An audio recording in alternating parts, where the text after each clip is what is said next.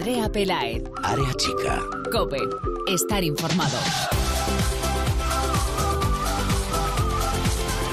¿Qué tal? Muy buenas, bienvenidos una semana más al espacio en cope.es dedicado al fútbol femenino. Bienvenidos a Área Chica.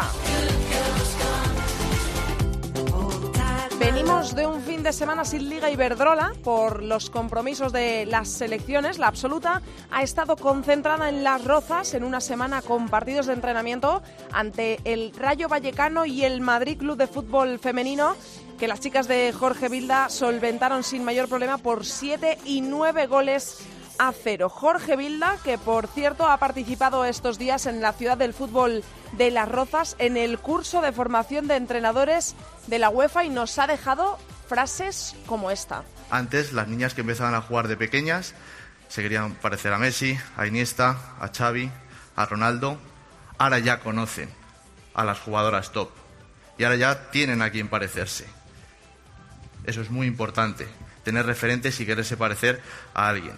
Es muy importante para todas las niñas que quieran dedicarse al fútbol, si se puede, y la Liga eh, Iberdrola ahora mismo juntas en un mismo ente, están luchando por ello y así lo ha reflejado Jorge Vilda, el seleccionador absoluto, en ese curso de entrenadores de la UEFA. En las categorías inferiores, la selección sub-19 ha participado estos días en el torneo de exentos en Escocia, destinado a las selecciones ya clasificadas para el Campeonato de Europa. Victoria ante Escocia por un gol a cero, empate ante Dinamarca a uno y este mediodía hemos cosechado otro empate, en este caso ante Francia, empate sin goles. También tenemos lista de la sub-17 de Toña Is para las jornadas de entrenamiento que se van a disputar entre el 15 y el 17 de octubre. En esta lista, por cierto, ha habido un cambio de última hora. Se ha conocido la baja de la jugadora del Athletic de Bilbao, Paula Arana, y el alta en su lugar de la futbolista del collerense, Rocío García.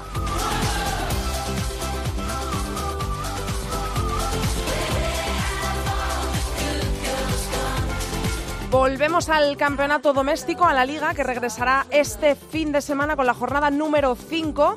Y hoy vamos a conocer a un entrenador que hace pocos días fue presentado como el nuevo jefe del banquillo del único, único equipo tinerfeño en primera división, del Granadilla Tenerife, que además ha anunciado que va a jugar como local en el Eliodoro Rodríguez López el primer fin de semana de noviembre ante el Sevilla. Hoy en Área Chica vamos a charlar con Pierluigi Cherubino.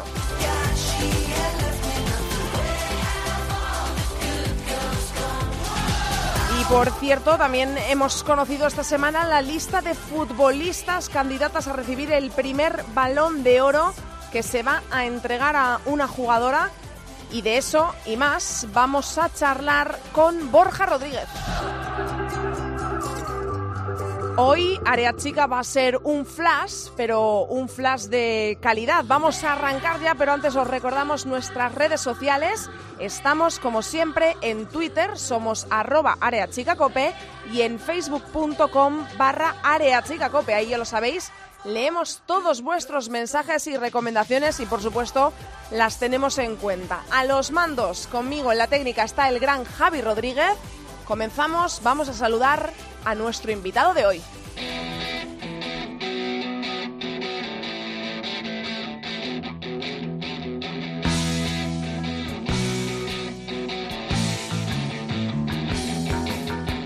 Andrea Pelae. Área chica. Cope. Estar informado.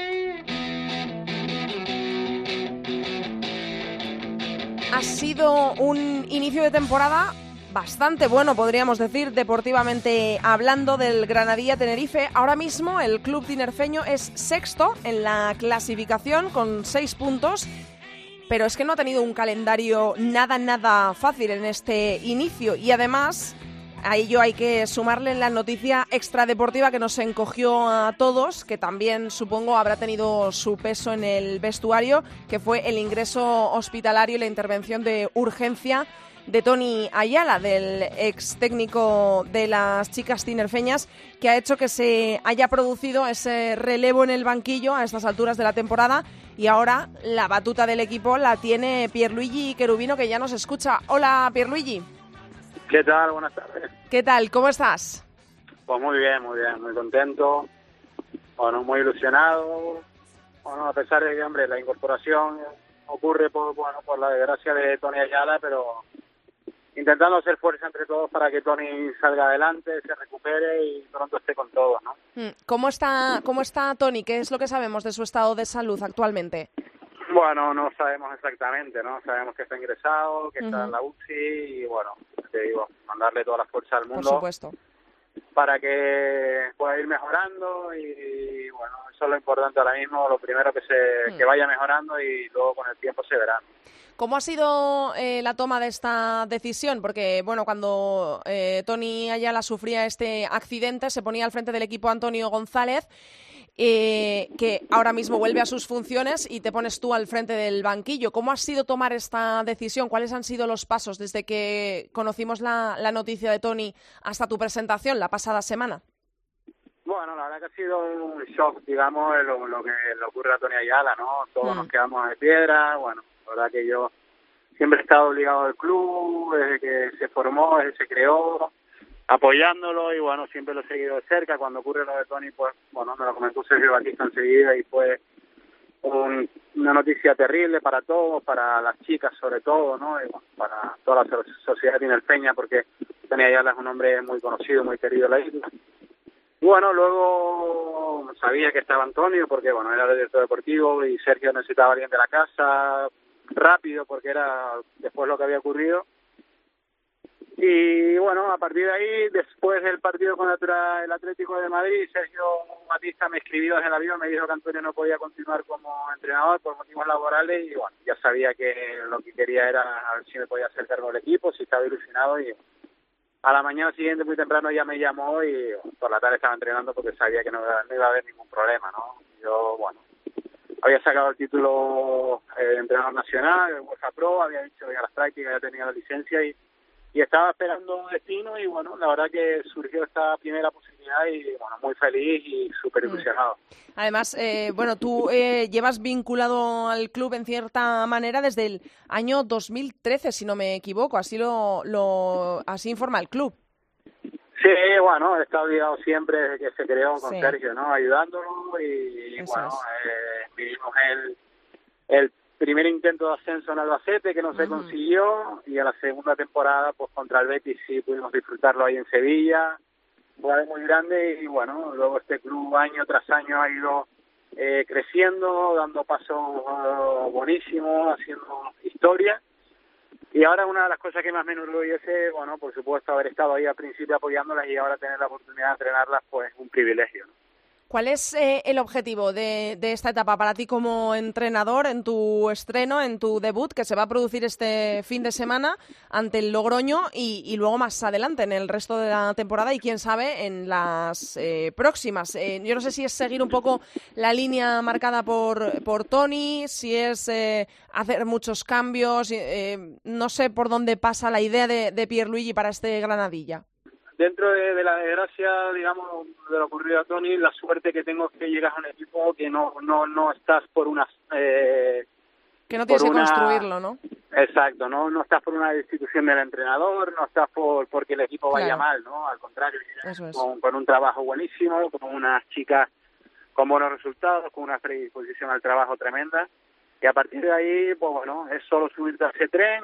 Sobre todo eh, los entrenadores queremos darle nuestro sello y así será, ¿no? Intentaremos mm, ir añadiendo cositas, pero sobre todo manteniendo la línea que llevaba eh, el equipo, ¿no? De hecho, bueno, el cuerpo técnico que, que yo mm, asumo, digamos, es el mismo que tenía to- Tony Ayala porque es gente muy preparada y luego, bueno, viendo la gestión del club desde dentro, creo que es un club que todo lo que ha conseguido deportivamente viene reflejado por el gran trabajo y gestión en el club. A las jugadoras, ¿cómo las has visto cuando has llegado eh, con todo esto también de, de Tony, que supongo que les habrá afectado mucho a ellas también? Sí, bueno, en cuanto a predisposición, mm, pero son, en ese sentido creo que son chicas que han demostrado ser muy grandes, ¿no? Porque cuando pusieron lo de Tony, que fue un golpe muy duro, pues enseguida tuvieron que jugar en Sevilla frente al Betis contra un equipo complicadísimo, consiguieron ganar, vino el Valencia aquí también, consiguieron ganar, se han sobrepuesto a esa triste noticia y bueno, han sido muy profesionales y bueno, yo he llegado con una predisposición buenísima y con un nivel que me ha sorprendido gratamente, ¿no? Eh, las he seguido, pero cuando lo ves de dentro, hmm. de hecho, con razón el fútbol femenino, la selección española eh, absoluta, las categorías inferiores del fútbol femenino en general, con la Liga del Trola, ha crecido mucho y el Granadilla, Granadilla en ese sentido también, ¿no? Hmm. Eh, bueno, yo no sé, o sea, tú eh, te criaste en la cantera del Tenerife, estuviste en el Sporting de Gijón, en Zaragoza, eh, Betis, Extremadura, bueno, también eh, fuiste internacional. Supongo que eso también para ti es especial, por eso, de hecho, llevas vinculado al club, ayudándolo a crecer y a su propia creación desde, desde que nació la sección femenina. Y me imagino que esto para ti es eh, importante, ¿no? Estar en un club de Tenerife, que es donde tú también diste tus primeros pasos como futbolista, que supongo que será especial ayudarles a eh, poner tu granito de arena, ¿no? Sí, por supuesto, es un privilegio, ¿no? Yo creo que estas chicas están haciendo historia, son una, un referente para la sociedad tinerfeña y para mí tener la oportunidad de, de, entrenarlas, bueno, la, la oportunidad que me da Sergio Batista y el club, pues es un paso importantísimo en inicio de carrera y, y bueno, hemos súper ilusionados, intentar, bueno, sabiendo que la liga ha subido muchísimo el nivel, los equipos con todo el crecimiento del fútbol femenino se han reforzado, va a estar mucho más igualada, pero bueno, intentaremos estar a la altura, ¿no? De lo que consiguieron la temporada pasada, de ganar a, a esos equipos de, nuestra liga e intentar hacer un poco más a los grandes. Hmm. Eh, bueno, vais a jugar en el Heliodoro, ya está confirmado que lo vais a hacer, no se sabe si una o dos veces esta temporada incluso, pero bueno, está confirmada esa primera vez que va a ser el primer fin de semana de noviembre coincidiendo con la jornada 8, si no me equivoco, recibiendo al Sevilla. Es eh, un partidazo porque el Sevilla también está a un muy buen nivel esta temporada. Eh, imagino que también es súper especial, ¿no? Que te, vas, eh, te vayas a sentar en el Heliodoro eh, como entrenador de las chicas del Granadilla. Tiene que ser un poquito el cosquilleo, ¿no? En el estómago también. Sí, por supuesto, ¿no? Porque al final voy a estar en mi casa, hmm. en, el césped donde tanta, tantos días de gloria pasé. Y va a ser un día ilusionante, ¿no? Por supuesto que, bueno, queda un poco lejos todavía, pero está claro que es un partido especial, incluso para el club, ¿no? Porque las chicas, va a tener la oportunidad de, de jugar en Santa Cruz, en la capital, de que más mm. gente pueda acercarse a verlo y va a ser un día especial. Ojalá de aquí a esa fecha pues lleguemos con victorias, ¿no? Hmm, los datos que de momento sabemos es que ese partido se va a jugar a las 12 de la mañana, que va a ser en abierto, se va a poder ver en eh, televisión en abierto, que las entradas van a tener un precio simbólico eh, y que se van a abrir la tribuna baja y San Sebastián, que va a ser en total un aforo de 7.500 espectadores que ojalá eh, se llene y responda Santa Cruz de Tenerife, como lo ha hecho en otras ocasiones, para apoyar a sus chicas del Granadilla. Te pregunto por la liga, más deportivamente. Eh, llegas ahora, vas a debutar contra el Logroño en casa, pero ha habido un comienzo de liga que ha sido bastante bueno porque no ha sido nada fácil en cuanto a rivales. Primera eh, jornada contra la Real Sociedad, que ahora mismo es segunda, eh, fue una derrota. Segunda contra el Betis, victoria. Contra el Valencia, victoria y además por tres goles a cero. Contra el Atlético de Madrid, que es el líder, derrota. Y ahora toca el Logroño. Me imagino que también respirarás un poco aliviado en el sentido de que eh, ya han pasado también un poco los cocos, eh, queda el Fútbol Club Barcelona, queda el Levante, pero también, bueno, ahora viene el Logroño que a priori, aunque en el fútbol ya sabemos que nunca se puede decir eh, que está hecho, pero que es un poco un rival más asequible, ¿no? Sí, bueno, en teoría es un rival de nuestra liga, ¿no? Que va a estar el partido disputado, va a ser muy complicado porque ahora en el inicio de temporada todos los equipos ya están fuertes pero nosotros tenemos hacernos eh, fuertes en casa también y, conseguir esos tres puntos, ¿no? Está claro que, bueno, eh, el equipo yo creo que está en buena línea, eh, en buen nivel y ojalá podamos seguir ese trabajo y, y seguir esa, esa ese camino que lleva este equipo que cada año se va superando, ¿no? Pues eh, Pierluigi, te deseamos toda la suerte del mundo para esta temporada. Muchísimas gracias por habernos atendido hoy en Área Chica. Un abrazo grande para todas las niñas en el vestuario y para Tony y, para su familia, que desde que bueno conocimos esa terrible noticia le hemos mandado todo nuestro apoyo al club y a, la familia del propio Tony desde Área Chica y desde todos los deportes de la cadena COPE. Gracias y mucha suerte, Pierluigi. Muchísimas gracias a ustedes por, por el apoyo al fútbol femenino y bueno, a ver si seguimos haciendo y permitiendo que pueda crecer. Por supuesto. Muchas gracias. Un abrazo. Gracias.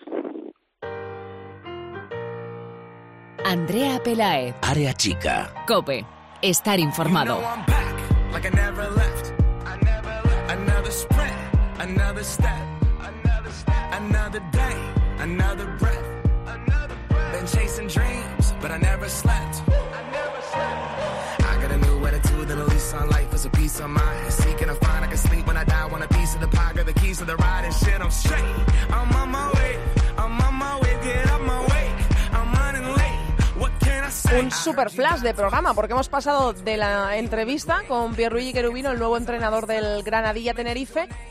a la sección de Borja, porque no tenemos, no hemos tenido liga, no hemos tenido fútbol tampoco en segunda división, por lo tanto no hemos tenido ni tertulia ni la sección que normalmente hacemos con Ceci Martín, con toda la liga de plata de nuestro país, así que pasamos directamente a hablar del fútbol mundial, del fútbol internacional con Borja Rodríguez. Hola Borja. Hola, ¿qué tal Andrea? Bueno, contigo yo quería plantearte eh, dos temas. Tú me has dicho que quieres hablar también un poquito ya eh, enfocándonos en eso que de momento queda un poco lejos, pero que ahora mismo es el objetivo de todos los países, de todos los clubes y de todas las jugadoras de fútbol del mundo, que es el Mundial, por supuesto, de Francia 2019. La próxima semana tenemos Champions. Pero también hemos conocido la lista de las jugadoras que van a optar a ganar el primer balón de oro que se va a entregar a una jugadora de fútbol. Por lo tanto, quiero que me hagas tu comentario de experto eh, en fútbol internacional sobre las candidatas, sobre quién es la favorita para ti, aunque creo que todos los que te escuchamos creemos, creo que lo sabemos. Pero, ¿cuál es tu, tu comentario, tu opinión acerca de esas candidatas al Balón de Oro? ¿Te parece una lista un poco más coherente eh, que, por ejemplo, bueno, pues la entrega del premio de Best, que ya la comentamos en su día? Es que es la misma lista con cinco jugadoras más. No se ha comido mucho el coco, la verdad. Vale. ¿Y qué, qué, te parece? Em, eh, ¿Cuál es tu opinión? ¿Quién es la favorita para llevarse ese trofeo que va a hacer historia? Porque es la primera vez que se va a entregar. Bueno, recuerdo que hace dos o tres semanas te dije, a lo mejor tiran un poco para el Olympique de Lyon, porque se, por ser fan fútbol, evidentemente una, una publicación francesa, ¿no? Y bueno, hay siete jugadoras del Olympique de Lyon y tres de la selección de Francia, ¿no? Yo creo que, a ver, es verdad que es el mejor equipo del mundo, que tienen, digamos, a las mejores jugadoras por posición casi del continente, pero quizás eh, me llama la atención que sean tantas, ¿no? Yo no creo que hicieran tan buena temporada, a lo mejor en comparación con las chicas del Wolfsburgo, que muchas veces creemos que Pernille Harder juega sola, pero está rodeada de muchísimas buenas jugadoras que probablemente en la mayoría de partidos juegan mejor que la propia danesa, lo que la danesa es la que mete los goles. Así que yo creo que mm, no debería tenerse tanto en cuenta la final de la Champions en cuanto a solo la final, es decir, tener en cuenta todo el año, que al final es un, debería ser un premio anual, ¿no? Pero bueno, al final nunca nos pondremos de acuerdo en qué es lo más importante, si ganar los títulos y marcar goles, y en un deporte colectivo se tienen que dar títulos o premios por posición. Bueno, yo creo que la favorita debería ser Pernille Harder, pero viendo lo que ha pasado con Marta, viendo sí, que, podemos esperar de todo, ¿no? Sí, yo no me extrañaría que ganara una jugadora del Olympique de Lyon. De hecho, creo que, será así, eh, ya sea Hegeberg, Marochan, Amandine Henry, una de estas, yo creo que será, no porque sea la publicación francesa, sino yo creo que es lo que hará más peso, ¿no? La Champions League y por ende, pues el Olympique de Lyon debería ser, un, uno de sus jugadores debería ser la, la primera balón de oro femenina. Eh, la semana que viene tenemos Champions, vuelve la Champions, tenemos a nuestros dos equipos españoles aún vivos en la competición el miércoles a seis y media.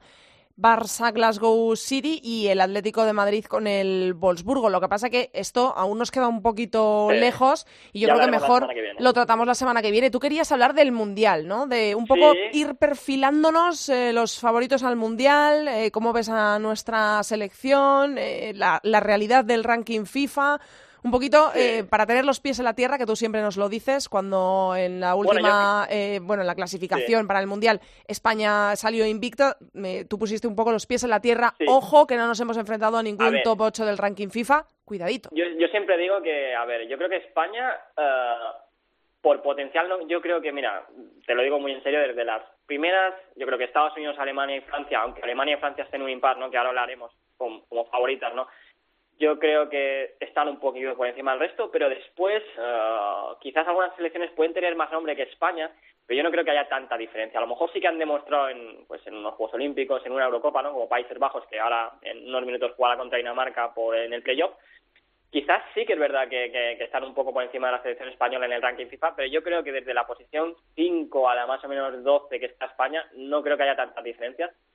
Y por eso yo digo que España tiene que ser tiene que ir con todas y decir, bueno, uh, Países Bajos, Dinamarca llegaron a la pasada final de la Eurocopa, nadie se lo esperaba y nosotros tenemos, yo creo que más talento que ellas. Uh, podemos ir porque nuestra Liga Iberdrola para mí es la, está entre las cuatro mejores de Europa, estamos creciendo, en categorías inferiores estamos haciendo bien. Debemos de ser, uh, tener objetivos grandes, pero también ser conscientes de que no podemos decir, bueno, vamos a ir a ganar el Mundial. No, porque también hay una brecha, ¿no? Es como lo del Atlético de Madrid y Em, el año pasado con el 15-2 que en el global del Burbujo. Sí. La realidad no es esa, es decir, el 12-2 fue algo pasado. Eso está eh, eh, hinchado también un poco, ¿no? Pero, pero me parece que tenemos la sensación de que a veces o somos muy buenos o somos muy malos. No, yo creo que el problema es que hay en nivel de selecciones tres selecciones que están un pelín por encima del resto, como están el Lyon y el Wolfsburgo, ¿no? Pero yo creo que estamos ahí, uh, pues sea un escaloncito, medio escalón por debajo, por encima de pues Australia, Canadá, uh, Brasil, que están por encima de nosotros en el ranking FIFA, pues yo creo que no, no hay tanta diferencia, ¿no? Que luego el Mundial pondrá cada uno en su sitio, ¿no? Pero yo creo que en, menos el ranking FIFA es un indicativo, pero no, no, significa que Japón sea mejor que tú, por ejemplo. Eh, entonces, ahora mismo en el top 3 para ese Mundial, ¿a quién eh, colocarías?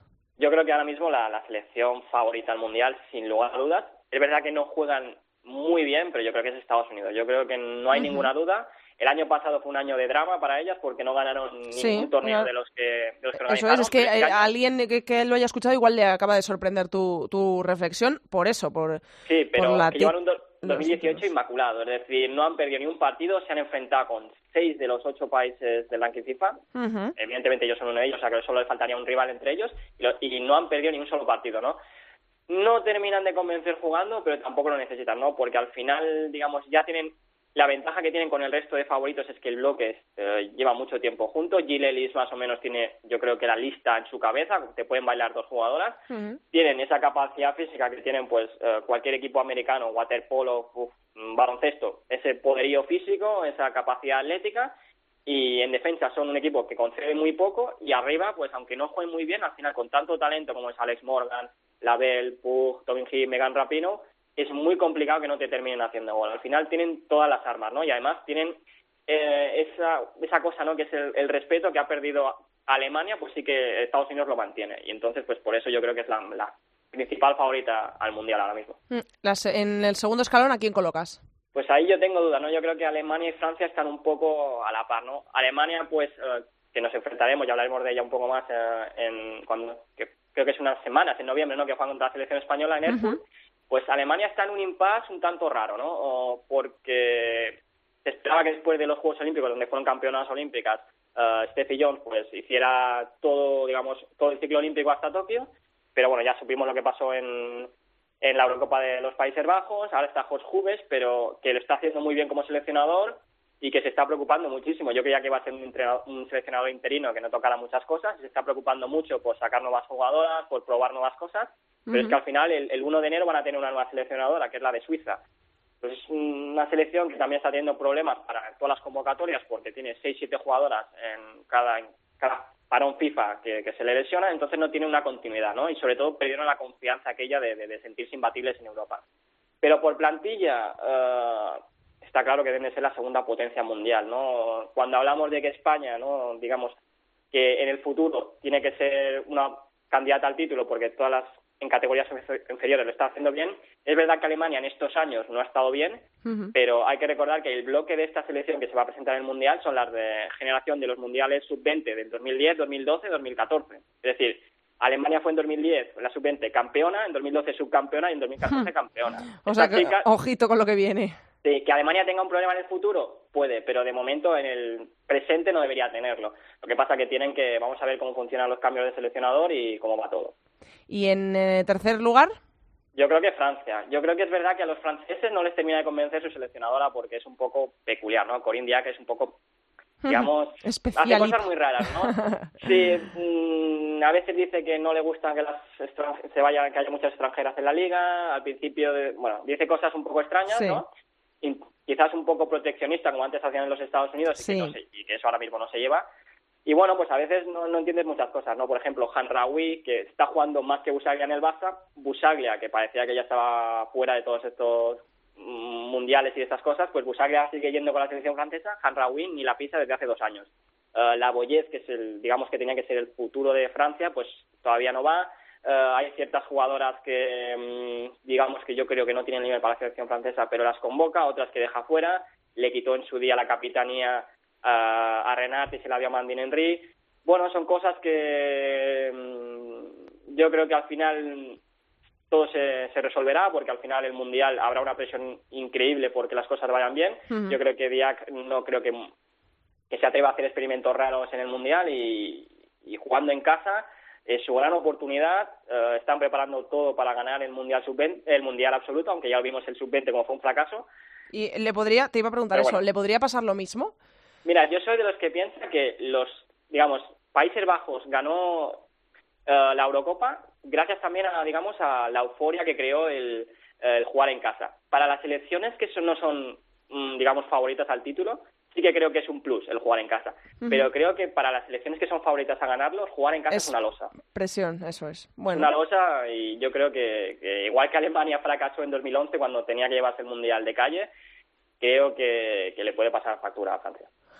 ¿Y dónde colocas a España, más o menos? Eh, un poco... Pues mira lo que te decía, yo creo que hay un grupo de selecciones, yo creo que Inglaterra está sería la cuarta favorita, es verdad que no juegan tampoco muy bien, pero yo creo que se merecen por lo que están haciendo últimamente, ¿no? que son semifinales de la Eurocopa, semifinales del Mundial, hmm. se merecen estar en esa cuarta posición, y a partir de ahí yo creo que todas más o menos están un poco, un poco igualadas, ¿no? Tendrán, eh, por ejemplo, las escandinavas, Suecia, podrá jugar mejor o peor, pero su físico seguro que será muy competitivo allí. Eh, Japón, veremos, están preparando los Juegos Olímpicos de Tokio, veremos qué selección llevan, llevarán a las mejores, pero cómo, cómo están, si es una selección muy joven o no. Eh, Australia tiene el hype y todo el mundo cree que va a hacerlo muy bien y a mí me gusta cómo juegan. Canadá, pese a que no es una gran selección futbolísticamente hablando, eh, siempre compite, de hecho es el bronce olímpico, ahí está España, si se mete a Países Bajos pues seguro que competirá, Brasil, pese a que siempre decimos que estar un poco en un momento muy malo, siempre te sale un equipo muy competitivo,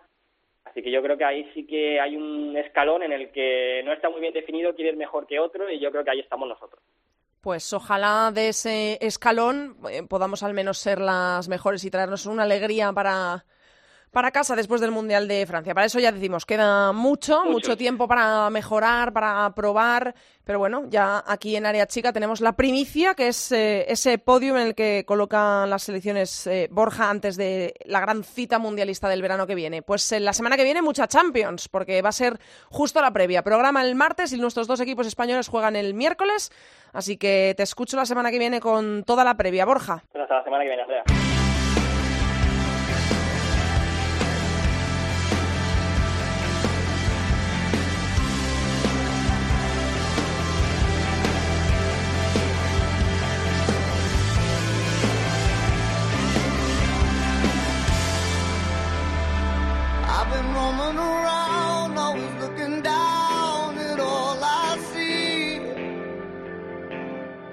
Pues hasta aquí ha llegado el programa número 66 de Área Chica.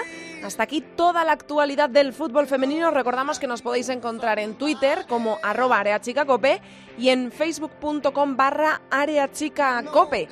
El menú de este fin de semana que vuelve la Liga Iberdrola, vuelve con esa quinta jornada del campeonato liguero tras este parón para las selecciones. Lo hace el sábado a las 11 de la mañana con el Madrid-Valencia, que se podrá seguir en directo por la televisión en Telemadrid. El sábado a la 1, Levante Betis en Vin La Liga. Y también el sábado a las 4, Sevilla Atlético de Madrid en gol. Para el domingo quedan cinco encuentros. A las 12, Fundación Albacete Sporting de Huelva y Málaga Español. A la 1, Granadilla Tenerife Logroño. A las 6, Barça Rayo Vallecano en gol. Y a las 8 y media cerrará la jornada el Athletic de Bilbao contra la Real Sociedad, el Derby Vasco, también en gol.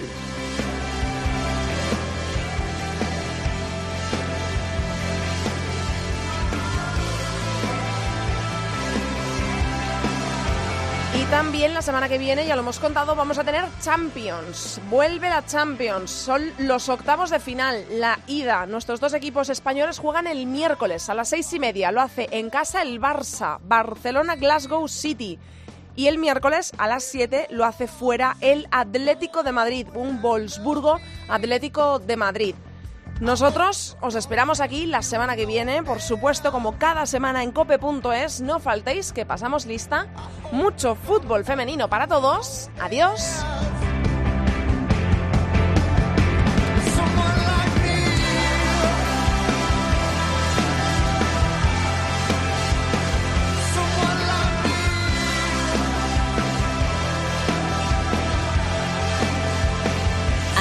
Pelae. Área chica. Cope. Estar informado. I've been.